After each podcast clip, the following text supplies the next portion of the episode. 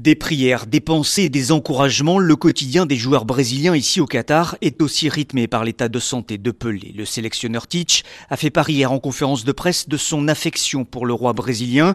Dans un moment intimiste, il a raconté sa rencontre avec lui avant le précédent mondial de 2018. La seule fois où j'ai tremblé en remerciant quelqu'un, c'était avec Pelé.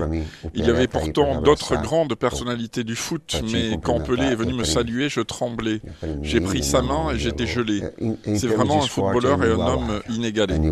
Vendredi, lors du dernier match de poule, une grande banderole avait été déployée par des supporters pour souhaiter un bon rétablissement au triple champion du monde. Pelé, qui avant le début de la compétition avait demandé aux joueurs de ramener la sixième étoile. Mais les prières des Brésiliens sont aussi adressées à Neymar, l'actuel numéro 10, absent depuis sa blessure à la cheville en début de mondial, a repris l'entraînement ce week-end.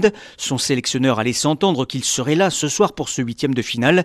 Et ça peut tout changer car avec ou sans le joueur du PSG, la Seleção n'a pas vraiment le même visage.